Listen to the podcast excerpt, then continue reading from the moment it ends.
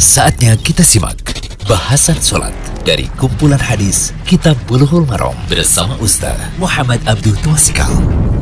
Alhamdulillah, salatu wassalamu ala rasulillah wa alihi wa man tabi'ahu bi ihsan ila yaumiddin. Allahumma anfa'na bima alamtana wa alimna ma yanfa'una wa zidna ilma.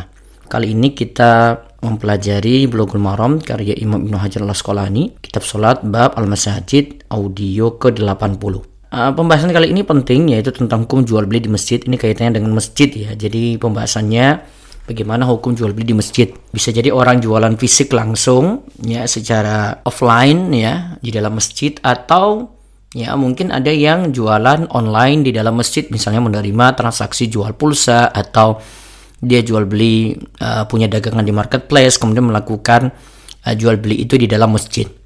Hadisnya hadis ke-257 dari kitab Bulughul Maram.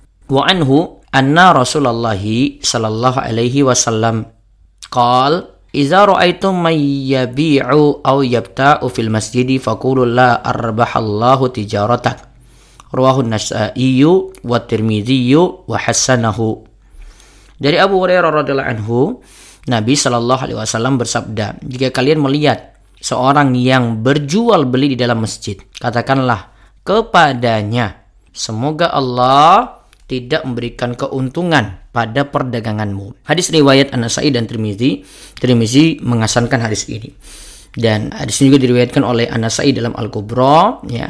Ibnu Khuzaimah Al-Hakim Ibnu Hibban Al-Hakim berkata bahwa hadis ini sahih sesuai syarat Muslim.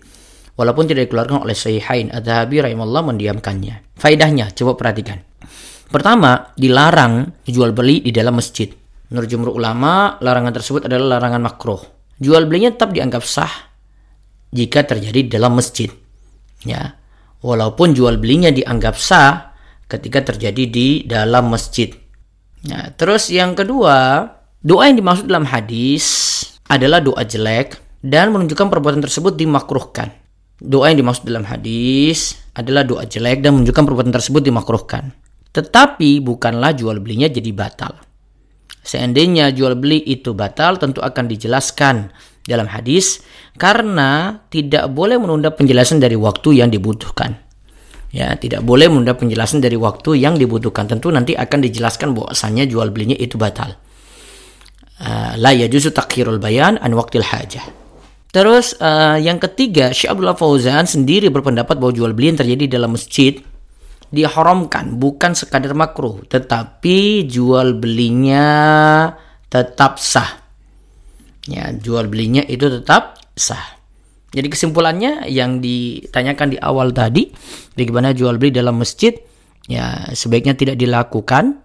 Namun seandainya terjadi jual beli itu tetap sah berarti terjadi pemindahan kepemilikan namun terjerumus dalam dosa karena melakukan pelanggaran dan kalau menurut jumhur makro, kalau menurut Syekh Abdul Fauzan itu larangan haram. Yang jelas baiknya dijauhi.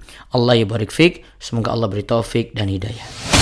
Demikian bahasan sholat dari kumpulan hadis Kitab Buluhul Maram bersama Ustaz Muhammad Abdul Tuasikal.